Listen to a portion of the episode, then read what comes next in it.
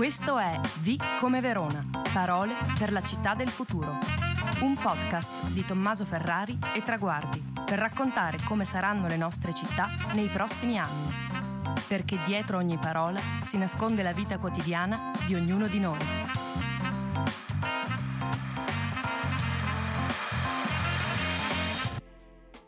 L come LGBTQ Sebastiano Ridolfi, nei suoi 38 anni, è riuscito a comprimere molte vite diverse. Che facesse il cacciatore di UFO, il fondatore di web radio universitarie, l'esperto Apple alla FNAC o il presentatore di Pride, Sebastiano ha sempre avuto due punti fermi. L'amore per le nuove tecnologie e l'attivismo a favore della comunità LGBTQ. Mentre lavora come manager nell'agenzia di comunicazione Bentobox, si dà da fare per educare la sua città al rispetto dei diritti civili collaborando con personalità del calibro di Stuart Milk. Gli amici lo chiamano Fox, si definisce affamato digitale e se state cercando di capire quale filo invisibile leghi il papà del gnocco a Donald Trump, è la persona che fa il caso vostro. Ciao Sebastiano, grazie per aver accettato il nostro invito a V come Verona. Ciao Tommaso, buonasera e benvenuti a tutti gli ascoltatori, mi fa piacere essere qui con voi. Grazie mille. Con te analizziamo una parola che in realtà è una sigla, un acronimo, una serie di lettere che è entrata sempre più prepotentemente nel dibattito pubblico e che negli ultimi anni abbiamo visto evolversi e modificarsi con l'inserimento di nuove lettere o addirittura segni come il più man mano che il percorso per il riconoscimento dei diritti e delle identità delle nostre società progrediva.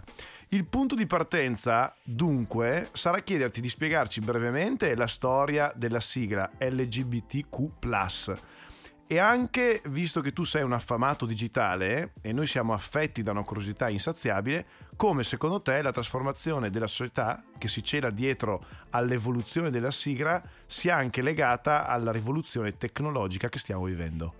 Che domandone. Allora, intanto sì, sembra un codice fiscale questo LGBTQ, in realtà eh, è una comunità, è la sigla che rappresenta un po' la comunità gay, lesbica, bisessuale, transessuale, transgender e poi appunto nel tempo si sono aggiunte anche altre, altre lettere, la Q sta per queer, c'è anche la I di intersex e questo plus appunto è un po' se vogliamo per non fare un torto a nessuno eh, quello che si intende la comunità estesa alle minoranze di genere fondamentalmente eh, anche perché davvero se le rappresentiamo tutte quante la sigla non è di 5 o 6 caratteri ma di almeno una quindicina in sostanza.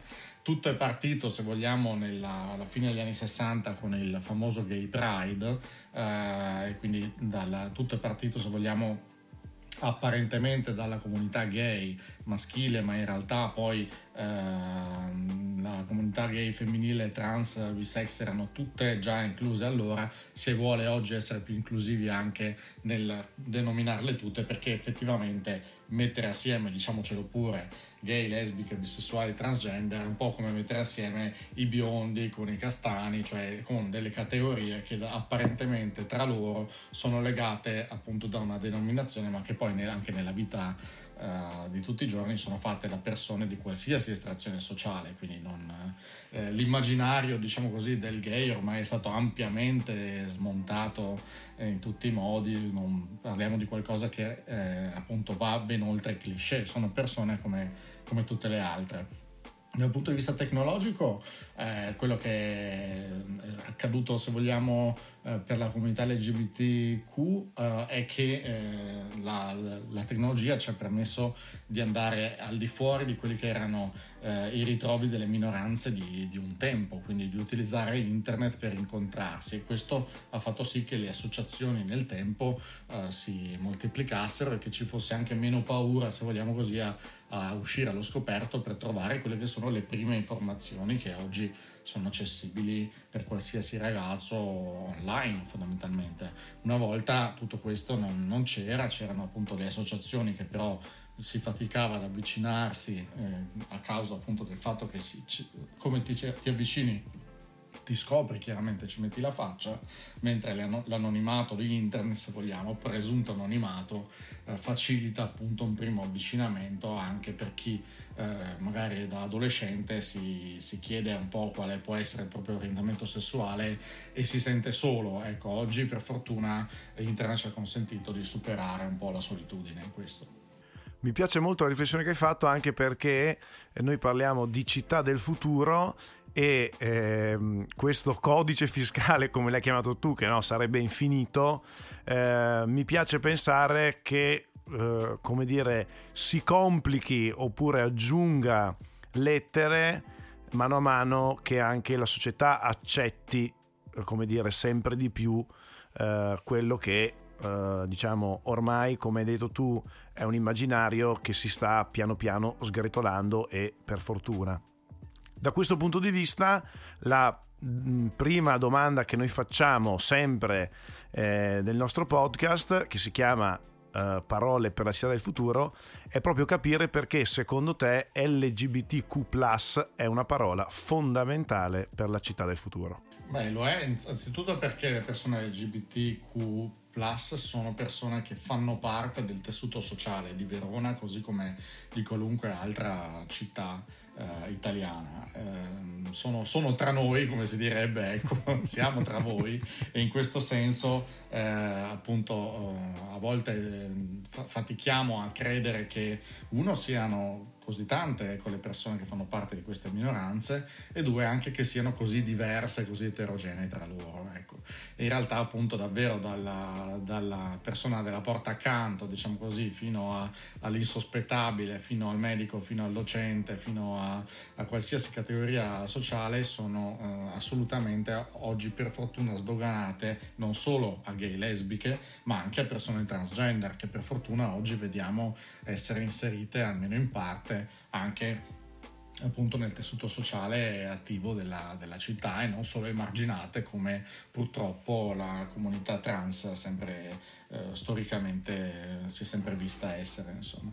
Eh, quindi sì è, una, è, fondamentale per questa ragione intanto perché le persone eh, LGBT sono cittadini come tutti gli altri il problema è la seconda ragione che in realtà non lo sono ancora del tutto fattualmente perché sono inquadrati in un modo un po' da cittadini tra virgolette di serie B. Certamente sono stati fatti degli enormi progressi dal punto di vista eh, della parificazione di alcuni diritti negli ultimi anni, penso anche solamente alla legge sulle unioni civili per dirne una, ma anche se vogliamo al dibattito eh, per la legge contro l'omo, bi e transfobia che in questi giorni, eh, che ha superato diciamo, la Camera, in questi giorni poi si appresta a essere in Senato, ehm, tutte queste tematiche sono, eh, cioè, dimostrano che un progresso c'è, però non c'è senz'altro quella che è una parità in termini di orientamento sessuale ancora e non solo per i numerosi casi purtroppo di omobi transfobia ancora presenti, ma anche perché di fatto eh, se io voglio sposarmi oggi non lo posso fare, se voglio adottare oggi di certo non lo posso fare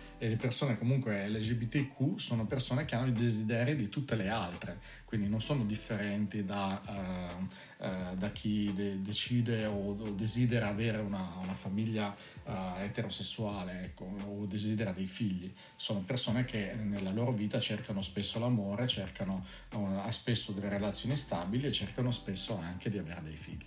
Sì, una, quindi un, un futuro perché nel futuro sempre di più eh, siano persone come tutte le altre, mi viene da dire semplificando che eh, come, di, come hai detto tu alcuni traguardi sono stati raggiunti, noi che di traguardi ne abbiamo fatto un nome, insomma ce, ce ne sono ancora uh, molti altri. Con la seconda sì, domanda... Se vogliamo, se, sì, ti, prego. Ti, ti, aggiungo solo che se um, desideriamo dare, dire, cioè vivere un po' la nostra epoca. Questa è un'epoca unica per il mondo queer, per il mondo LGBTQ, perché è un po' stiamo vivendo quello che è stata l'emancipazione che hanno vissuto le femministe all'inizio del Novecento che hanno vissuto ancora più indietro uh, gli afroamericani quando appunto è stata abolita la, la schiavitù. Eh, questo tipo di, eh, di, epoche, diciamo di milestone, se vogliamo, rappresentate dalla, dalla, da cambiamenti epocali, lo stiamo vivendo adesso per la comunità queer. È cominciato 50 anni fa con il Pride e continua tutt'oggi, non solo in Italia ma dappertutto. Quindi è il momento in cui anche le piccole eh, azioni, le piccole...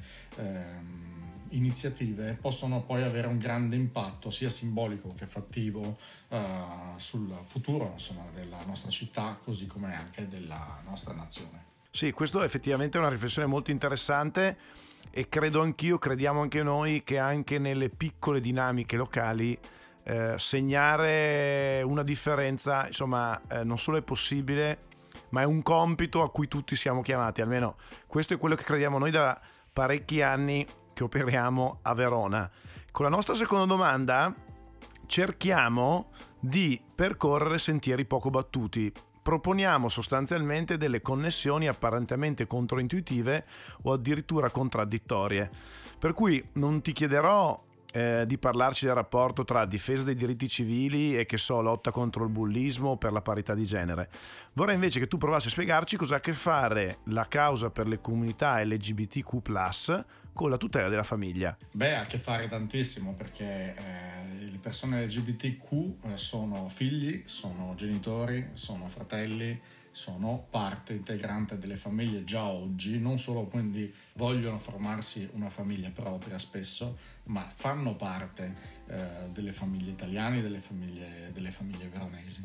Quindi stiamo parlando assolutamente di cittadini, eh, di eh, cittadini che eh, in questo non sono caratterizzati o do, non dovrebbero esserlo ecco, per, loro, per il loro orientamento sessuale o per la loro identità di genere eh, e che invece purtroppo si trovano ancora oggi a esserlo, sia eh, in famiglia ma anche, eh, anche, appunto dal punto di vista della, della, legge e del riconoscimento sociale, se vogliamo. Spesso, anche se sono stati fatti enormi progressi, ci sono ancora queste condizioni e lo vediamo eh, in primis appunto eh, nelle nuove generazioni dove mm, è cambiato completamente il modo in cui fanno il coming out in famiglia e quant'altro, ma tutt'oggi, soprattutto appena si esce dalle città e si va nelle province, spesso purtroppo ci troviamo di fronte a situazioni di grandissima resistenza al cambiamento. Ecco. E quindi ci sono ancora situazioni appunto di isolamento rispetto a tante, a tante famiglie per non parlare appunto di chi invece la famiglia se la vuole costruire, quindi appunto le difficoltà che può avere una coppia ad esempio omogenitoriale eh, tutt'oggi nel, nel, nel, formarsi e anche poi di fronte alla legge. Insomma. Per fortuna però io sono, sono ottimista in questo, eh. vedo, vedo, i cambiamenti che sono avvenuti negli ultimi, solo negli ultimi 15 anni qui. Ehm, e quindi sono, guardo al futuro dei prossimi 15 anni con una ulteriore fiducia e aspettativa del fatto che poi arriveremo magari a una situazione tra virgolette normalizzata, cioè dove queste cose non faranno nemmeno più notizia. Tra l'altro da questo punto di vista mh, mm, ti vorrei fare una domanda. Non credi che eh, sempre di meno, ma ci sia sempre la tendenza del nascondere, cioè eh, l'idea che nel dibattito poi cittadino o anche nazionale eh, le famiglie che tuttora esistono e come dicevi prima eh, siamo tra di voi vengano sempre eh, derubricate come eccezione o come diciamo argomento di cui non bisogna parlare. Non credi che anche da questo punto di vista eh, bisogna fare degli enormi passi avanti, cioè prendere atto che queste famiglie esistono, ma non perché bisogna fare sforzi intellettivi perché banalmente eh, suoni il campanello della porta a fianco a casa tua e esistono. Eh, la verità è che non servono leggi speciali, questo se vogliamo è una mia opinione personale, ma in questo anche le unioni civili che cosa sono? Sono qualcosa che somigliano un po' al matrimonio, ma si chiamano in maniera differente. differente. In realtà appunto anche queste cose queste sovrastrutture per cercare di, di rendere speciale, sempre speciale la, il, eh, le persone LGBT e le famiglie omogen- omogenitoriali è uno sforzo che va spesso più a, a pestare i piedi alla semantica che non alle leggi reali. Noi non, non, non, c'è nessuna differenza dal punto di vista di, di, di, di come uno cresce i figli eh, tra una famiglia omogenitoriale e una, e una, non omogenitoriale. Questi tutti gli studi principali più accreditati sul pianeta lo dicono. Uh, e quindi in questo senso non, non, c'è bisogno appunto di questa specializzazione, c'è bisogno anzi se vogliamo di più normalità in questo, cioè di più tolleranza nel fatto di dire Bene, anche queste sono famiglie, punto. Quindi le si tratta come le altre. Non si fa una distinzione tra la famiglia e le famiglie. Queste sono cose, dal mio punto di vista, ormai ampiamente superate dalla storia. Tra l'altro chiudo dicendoti che le persone LGBT oggi sono spesso tra le più familiste che ci sono in giro, cioè questa non è esattamente un'epoca che brilla per una grande, come dire, eh, attenzione reale ai temi della famiglia. In questo io sono assolutamente dalla parte di chi invece mette al centro la famiglia, ma e fa, se vogliamo, sorridere il fatto che, sono, che c'è un enorme desiderio di famiglia da tantissime persone LGBTQ e spesso e volentieri questo supera e travalica anche quello delle famiglie, eh, tra virgolette, eterosessuali. Tra l'altro, su questo tema si, si potrebbe parlare ore. Eh, che è appunto il tema della tutela eh, dei diritti come se fossero eh, ad escludendum di altre categorie, cosa assolutamente non vera, ma lo riprenderemo dopo. Un altro esercizio che noi facciamo in questo podcast è sostanzialmente far capire come queste parole in realtà appartengono a tutti e non solo agli specialisti, tra virgolette, e in questo caso non solo appunto a chi fa parte della comunità LGBTQ. Per cui la domanda che ti vorrei fare è perché la lotta dei diritti civili è appunto un tema di tutti? Perché tutti noi siamo chiamati a lottare per questa causa? Ma se vogliamo la storia del Pride in questo ci, ci, descrive la risposta a questa domanda. Quello che era il Gay Pride, una manifestazione di pochi reietti, se vogliamo, è diventata una manifestazione che oggi gode di, una, di un pubblico, diciamo così, eh, assolutamente trasversale. Ci sono moltissime persone eterosessuali, eh, coppie, famiglie, eh, single, eccetera, che partecipano a questo tipo di, di, di, manifestazione che tuttora rappresenta moltissimo per il movimento, eh, perché eh, lo vive come una battaglia di libertà non solo appunto per chi queste cose poi le subisce quando sono uh, delle assenze di diritto sulla propria pelle, ma anche per un riconoscimento della propria uh, autodeterminazione, dell'idea che se eh, tu sei più libero lo sono automaticamente anche io. Ecco perché poi il discorso invece che eh, spesso viene utilizzato dalla propaganda contro eh, dove apparentemente eh, aprire diciamo, alle persone LGBTQ eh, toglierebbe diritti ad altro non regge. È una pura appunto eh, strumentalizzazione da, da, diciamo, da capovolgimento della realtà che non fa altro invece che contraddire eh, quello che tutti abbiamo sotto il naso, ovvero che chi eh, che se tu hai un diritto e ce l'ho anch'io siamo alla pari, mentre se, eh, diciamo, se l'ho acquisito adesso non ti ho tolto nulla, ma anzi semmai eh, abbiamo, abbiamo, guadagnato entrambi dall'essere tutti e due parte da, della stessa comunità riconosciuta. Le riflessioni che fai però è indubbio che eh, quantomeno nel territorio italiano, quello che io conosco meglio, come dire, si differenziano per come dire, grado di attenzione al tema. Ecco, per grado di attenzione, grado di apertura. Eh, è indubbio, ma è verificato da diciamo uh, accadimenti storici che la nostra città sia un terreno un po' difficile, chiamiamolo così, per la comunità LGBTQ. Eh, dalla mozione omofoba del 1995 che è tuttora tra l'altro in vigore, alle prese di posizione di Forza Nuova contro la manifestazione La cittadinanza va scritta del 2001 con il famoso manifesto Omosessuali in arena, sì ma con i leoni, tra l'altro presentato in una conferenza stampa con la sala prenotata dal consigliere Flavio Tosi che credo che chi è di Verona conosca molto bene, fino al congresso internazionale della famiglia del, dell'anno scorso eh, dove abbiamo forse raggiunto l'apice con interviste ai protagonisti che eh, dicevano che gli omosessuali sono figli di Satana o cose eh, di questo tipo. Alla base di tutti questi accadimenti che poi ci riportano sempre sui quotidiani nazionali, sui TG nazionali, c'è un mix di estremismo, sia esso di destra che eh, diciamo ultracattolico, e dall'altra parte eh, un po' di una società che non alza mai la testa quando eh, diciamo escono fuori eh, queste notizie. Anche se a ben vedere diciamo non è che sia la maggioranza questo fronte che possiamo oh, diciamo oh, chiamare omofobo anzi ne abbiamo avuto la dimostrazione credo ci fossi anche tu anzi sicuramente eh, quando ehm, abbiamo fatto la manifestazione in opposizione al congresso della famiglia che è stata una delle, delle, manifestazioni più partecipate della storia di Verona, ma credo che anche a livello italiano siano stati numeri molto interessanti.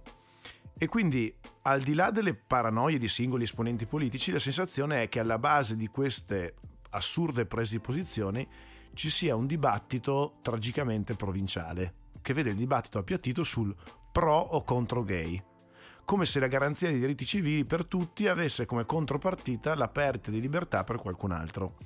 Cosa che chiaramente non è solo falsa, ma è anche di tutto assurda.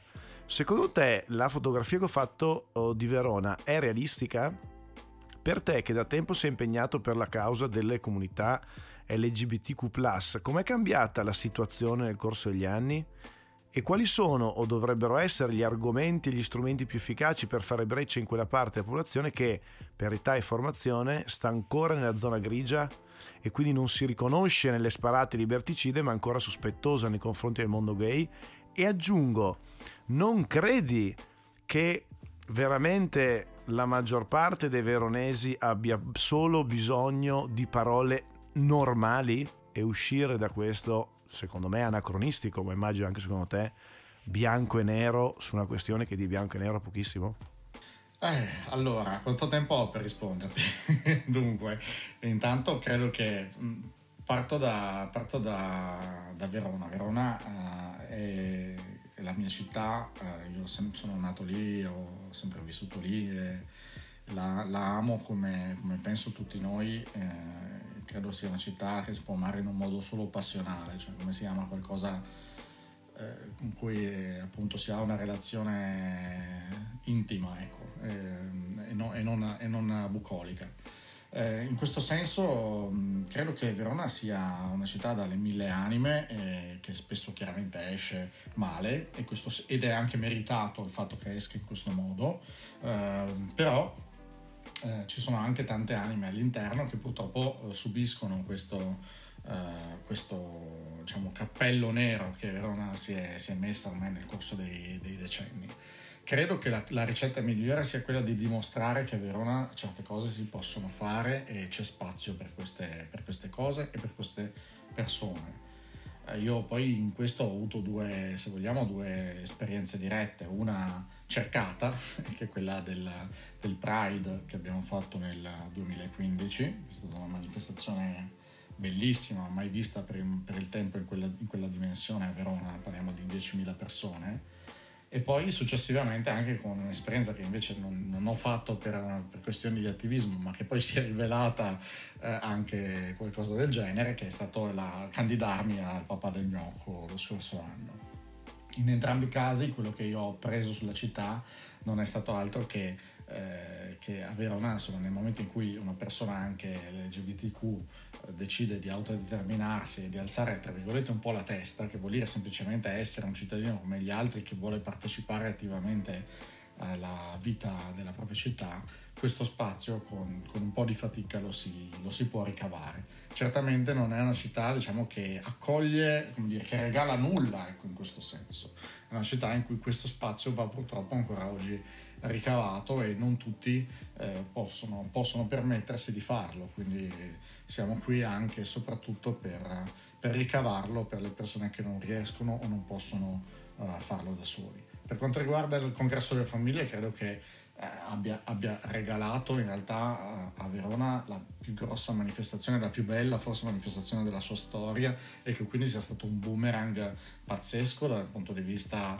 del risultato finale, però tuttora resta un'onta eh, impronunciabile eh, sulla, sulla, città, tanto pensare, visto che parliamo anche di tecnologia, che eh, cercando alla fine dell'anno scorso su Google Trends ehm, il termine Verona, in assoluto nel mondo il motivo per cui era nota quell'anno non era né Romeo Giulietta, né l'Arena, né il Lago di Garda, né Gardaland, né tutti i temi popolari sul web, ma era il congresso delle famiglie, che rimane una figuraccia uh, non solo dell'amministrazione corrente, ma secondo me della città uh, che ci porteremo dietro uh, ancora di più appunto a dimostrazione, diciamo così, nell'opinione pubblica del fatto che a Verona certe cose sono rimaste in un'altra epoca.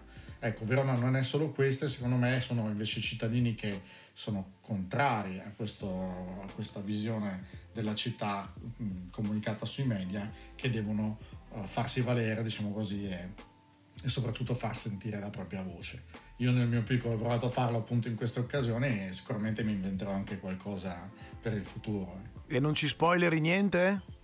Vi posso dire che non mi ricandiderò proprio dentro. ok, ok, quindi no, cosa non farai, ma non eh, cosa farai. Tra l'altro, io aggiungo su quello che dicevi tu, bellissimo, sui appunto le ricerche Google, eh, che non si capisce mai, o meglio non è forse mai ben spiegato, l'impatto negativo economico che una visione di questo tipo della nostra città ha all'esterno, soprattutto in una città come la nostra che è ampiamente vocata al turismo. Appunto in Verona dovrebbe essere la città della storia, io spero sempre eh, delle mura, ma mh, mm, probabilmente non lo sarà mai, eh, perché non riusciamo bene a promuovere, ma eh, dell'arena, delle bellezze, insomma di tutto quello che vogliamo, sicuramente non del congresso e famiglie. E questo crea arreca danni, perché è chiaro che è anche un sounding di una città che aiuta la stessa città a crescere e credo che di, di diciamo, esempi di questo tipo ne abbiamo moltissimi. C'è una città che è sentita come una città che si muove, una città aperta, attira anche solo per questo sounding investimenti, concerti, eventi e quindi sarebbe interessante far emergere anche la quantificazione del danno economico che ci portiamo a fare eh, queste figure. Tra l'altro, sì. Ah, io in questo, in questo sono, sono, pronto ad aprire una, un'agenzia di viaggi LGBTQ per Verona da moltissimo tempo. Lo sono solo nella mia fantasia, non è un progetto reale, però eh, l'immaginario anche solo, per esempio, dell'attrazione che può avere una, eh, diciamo, la città dell'amore per tutte anche quelle nuove coppie, non solo italiane ma internazionali, che eh, da pochi anni possono uh, decidere di celebrare la propria unione civile, è una enorme opportunità persa dal punto di vista turistico. Ed è eh, perché immaginate come se da un giorno all'altro si, fossero apparsi i matrimoni. Quindi tutte le persone, improvvisamente le coppie che prima non potevano sposarsi, da un giorno all'altro lo possono fare. È evidente che quel tipo di discontinuità e unicità, se vogliamo, storica, non ricapiterà ed è evidente che chi si è fatto trovare pronto ad affrontare anche questo tipo di cose dal punto di vista turistico o del business dei matrimoni, due cose che tra l'altro alla nostra città sono sempre state cari, beh, chi, la, chi si è trovato pronto ne ha guadagnato. Chi invece è stato a guardare solo magari per mantenere quel quei militanti di, di, piccoli elettorati di parte che hanno garantito quelle due o tre eh, quote di maggioranza in, in politica, ecco che ha, ha, fatto un danno economico importante alla città dal mio punto di vista. Sì, riflessioni importanti perché, ripeto, molto spesso nella nostra città uh, sulla, sull'acronimo LGBTQ si fanno sempre dibattiti secondo me molto provinciali come abbiamo detto un po' bianco e nero e in realtà adesso abbiamo scoperto anche grazie alle tue riflessioni cosa c'è dietro questa parola in termini di eh, diritti ma anche in termini eh, di opportunità per la città. E l'ultima domanda che noi facciamo è se, eh, una domanda un po' così curiosa e cioè se tu domani ti risvegliassi sindaco di Verona attenzione magari è questa la cosa che farai dopo Padre Gnocco, ma non ce lo dire. Comunque ti risvegli sindaco della città di Verona, cos'è la prima cosa che fai? Qual è la tua prima mossa a difesa dei diritti LGBTQ.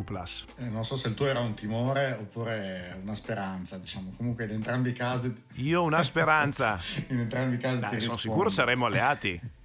Allora, il, che cosa farei per le persone LGBTQ? Molto semplice. Anzitutto farei in modo che ci, ci fosse uno spazio per le associazioni LGBTQ in pieno centro a Verona e visibile. Perché questo? Ospitato ovviamente dalla, uh, dalla pubblica amministrazione, cosa che tra l'altro fino a, a un po' di anni fa era un po' più comune rispetto rispetto a quello che avviene adesso è molto più difficile che, che accada perché questo? perché una, un'associazione LGBTQ ha bisogno di essere visibile ben visibile soprattutto per tutti quei ragazzi che non sanno a chi rivolgersi e, e che magari non hanno neanche un mezzo proprio per spostarsi e andare eh, nei quartieri un po' periferici eh, per, um, per raggiungere appunto un'associazione eh, con tutti anche i rischi che per un ragazzo giovane uno spostamento autonomo può può, può comportare eh, quando ci si avvicina appunto a una realtà mal vista da tante persone. Ecco. Um, io farei questo, raggrupperei le, le associazioni LGBTQ e, le, mh, e proporrei loro uno spazio comunale all'interno del centro e ben visibile, perché questo è l'unico modo appunto in cui eh, ci, si può anche, ci si può far vedere che queste cose sono ben accolte dalla, dalla città non solo nei giorni del Pride, ma anche nella quotidianità. Sì, sì, servono simboli di quotidianità. Concordo appieno. Siamo arrivati alla, alla fine della nostra mh, mm, puntata. Mi spiace perché hai lanciato veramente eh, tanti stimoli molto interessanti. Eh, così, visto che con te abbiamo scritto una parola per la città del futuro, che appunto è LGBTQ, noi tracciamo un vocabolario per tutte le lettere, quindi la prossima lettera sarà la M e ti chiedo secondo te quale sarà la parola? Devo dire una parola con la M? eh, mobilità direi. Mobilità. Vediamo se ne parleremo, ne parleremo di mobilità, ma vediamo se sarà la, let- la parola giusta. Grazie mille Sebastiano, veramente della tua disponibilità e spero di vederti presto a Verona, cioè o meglio di incrociarti eh, presto a Verona. Ti ringrazio. Capiterà sicuramente, grazie a voi, buona serata e buon proseguimento. E secondo voi quale sarà la prossima parola del nostro alfabeto per la città del futuro? Fatemelo sapere sui miei profili Instagram e Facebook cercando Tommaso Ferrari o su quelli del Movimento Civico Traguardi. Se questo podcast vi è piaciuto, continuate a seguirlo e parlatene con i vostri amici. L'appuntamento è per la prossima settimana con la prossima puntata di Vi come Verona Parole per la città del futuro. Ciao!